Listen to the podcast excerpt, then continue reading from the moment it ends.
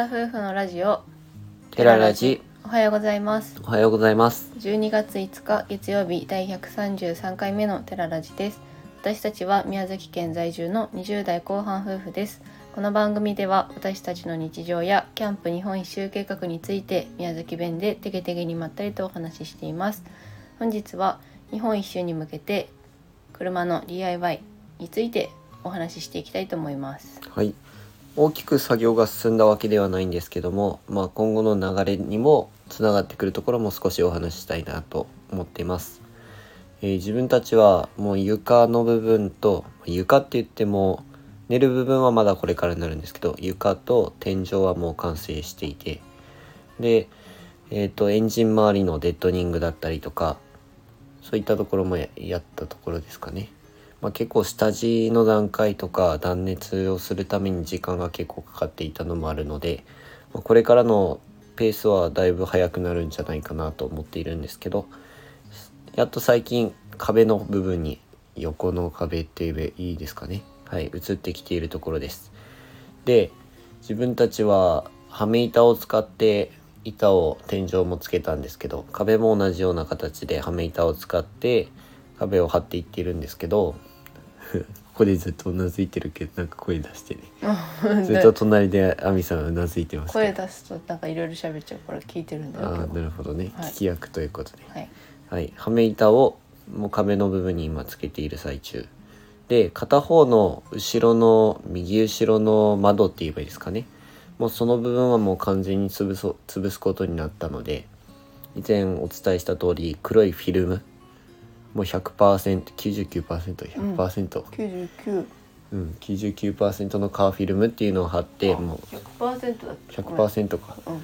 もう外からも中からも見えないようなフィルムを貼ってもうその窓を今潰しているところですうんでその窓の部分からの結構 熱気も熱寒気も、うん寒気じゃない冷気も寒 気ね来ないように、入ってくるからねうん、結構窓からのやつが大きいみたいなのでそこから入ってこないようにもう窓の部分にも断熱材を置いてつけて下地の板をつけてからそれに板を張っていってるっていうかはめ板を張っていってるような状況です。うんまだ途中段階なので完成はしていないんですけど、うんうん、なんかどんどんどんどん家に近づいてきているような気がします。うんやっぱ DIY マサト君がしてるところを見ることが結構多いんですけどこれからはね、うんあの家具が入ったりとかうん、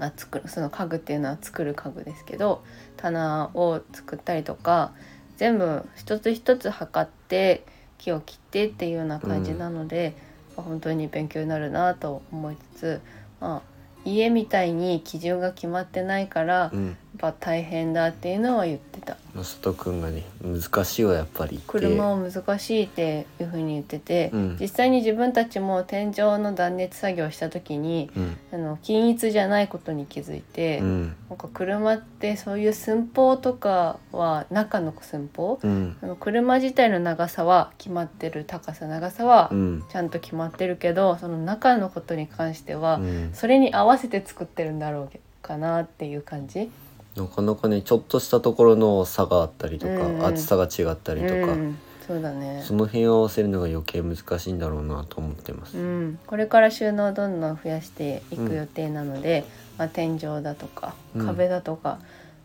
うん私たちは荷物が多くなると思うのでそういう細々したところ収納をたくさん作っていきたいなと思います、まあ、そもそものスタートは冬じゃなくて暖かい時期になると思うので荷物はそこまでたくさんにはならないと思うんだけど、やっぱ不安なのが冬ですねキャンプしててもやっぱ荷物ハイエース広々してるからこそいっぱい詰めるって感覚があるんだと思うんだけどラブ4の時はあの横にっていうか縦に積み込んでたじゃん。うん、うん、その分ハイエースはもう一面にうん、均一に敷き込むって感じだからまあいあれなんだけど いっぱいだなっていつも思う後ろ振り返った時にキャンプ、そうね。高こされは大丈夫つなかないけど、横一面に本当荷物そう広げておいてるもんね。なんかちょっと不安になったりもするねやっぱ後ろ見た時に。まあ、今は冬用のものとして完全に暖かくするための道具とかも持ってきてるから余計にうん荷物多くはなってるけどそそうねれこそ寝袋とかも結構でかいじゃん、そうだね寝袋とあのイイヤンーマットフレーターマット